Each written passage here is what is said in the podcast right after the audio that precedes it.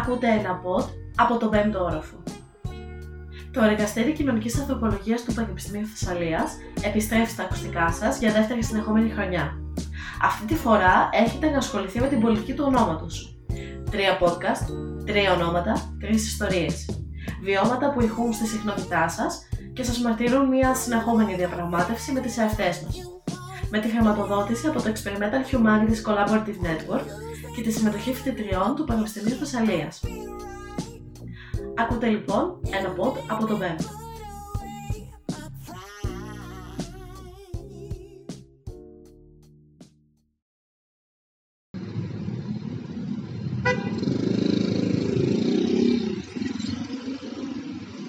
Το όνομά μου Δήμητρα, το επιθετό μου Μωροσού. Δήμητρα με αποκαλούν οι άλλοι. Βαφτίζεται ο δούλος του Θεού Δήμητρα στο όνομα του Πατρός, του Ιού και του Αγίου Πνεύματος. Δεν το διάλεξα εγώ. Μα δεν είμαι ο, δεν είμαι δούλος και δεν ξέρω αν πιστεύω στο Θεό. Δεν είχα εγώ αυτή την επιλογή. Κι όμως, νιώθω σαν να μην ανήκω σε αυτό το όνομα. Δεν ξέρω γιατί και δεν μπορώ να το εξηγήσω. Μάλλον φταίει το τάφ και το ορό που είναι μαζί κολλημένα. Τροτότητα είναι λέξη και τρωτή που φωνάζουν ότι είμαι. Είμαι όμως. Ένα όνομα, 7 γράμματα, ένα σώμα. Ένα σώμα δικό μου το οποίο ονοματίζεται ανάλογα με τη διάθεσή τους και τη φάση που βρίσκονται. Για τη χαρτιά είμαι Δήμητρα, για τον μπαμπά Δημητρούλα και για τη μαμά κάποιες φορές Δεμητούλα. Αυτές τις τροποποιήσεις του ονόματός μου ακούγονται από στόματα άλλων. Αυτές τις τροποποιήσεις τροποποιούν το ίδιο το όνομά μου και τροποποιούν και εμένα. Ανεξαρτήτως από τι μου αρέσει. Όμως ξέρω τι μου αρέσει ή πρέπει να ευχαριστήσω αυτό το όνομα.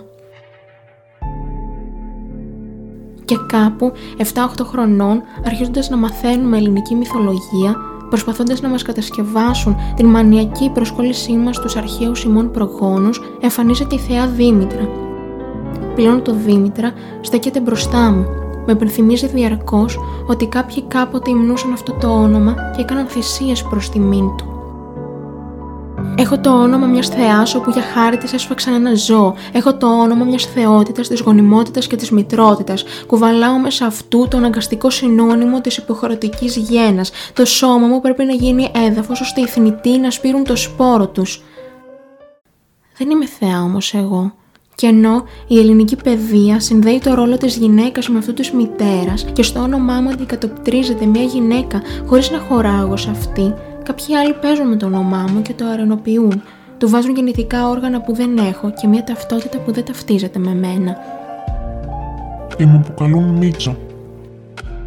Και ενώ με αναγκάζουν σε κλειτορεδεκτομή, με προσθέτουν αρχίδια και μου αφαιρούν το στήθος, με μετονομάζουν Μίτσο.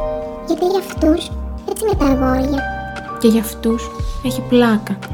Αφαιρούν τη σεξουαλικότητά μου, ξεριζώνουν τη θηλυκότητά μου, γίνομαι ένα σώμα παλωτριωμένο.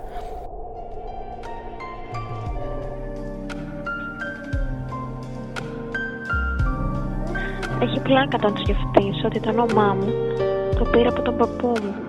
Ένα παππού που δεν γνώρισα. Έχω ένα όνομα ενός ξένου και ενός πεθαμένου.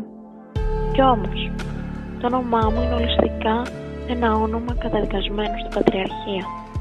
Πατέρας, παππούς, γονιμότητα.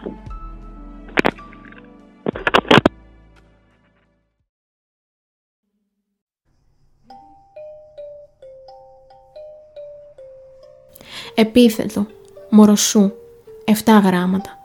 Τι μπορεί να χωρέσει άραγε σε 7 γράμματα; Ένα επίθετο χωρίς ιστορία. Ένα επίθετο μάνα που έχει γεννήσει μόνο τρεις γενιές και η πρώτη είναι υιοθετημένη. Ένα επίθετο που έχει φάει τη σάρκα για τα κόκαλα του άλλου που δεν υπάρχει πια. Ένα επίθετο στο οποίο δεν αναγνωρίζω την καταγωγή μου. Ένα επίθετο το οποίο έχει κάνει τόσο σημαντική την καταγωγή, ώστε να ψάχνω στο Google το μωροσού και αυτό να μην βγάζει τίποτα. Καλατζόγλου είναι το επίθετο που έφαγε. Καλατζόγλου είναι ο αδελφός που πρόδωσε. Ένας αδελφός που γεννήθηκε στη Μικρά Ασία. Μα εγώ ξέρω για μια αδελφή. Αυτό που ξέρω όμως είναι ότι γράφεται με όμικρον και όχι με ωμέγα. Και έτσι κάθε φορά που ρωτάνε το επίθετό μου λέω «Μωροσού, ο λαόμικρον». Όλα όμικρο για να μην νομίζουν ότι υπάρχει λέξη Μωρό. Όλα όμικρο για να μην αρχίζουν να αποκαλούν ένα 13χρονο κορίτσι μωρό μου. Όλα όμικρο για να μην γίνω μωρό και κτήμα σε ξένου. Όλα όμικρο γιατί το σώμα μου είναι δικό μου. Όλα όμικρο για να μην γελάνε με το επιθετό μου. Όλα όμικρο γιατί κάθε φορά που κάποιος φωνάζει το επιθετό μου, ξέρω τι σκέφτεται.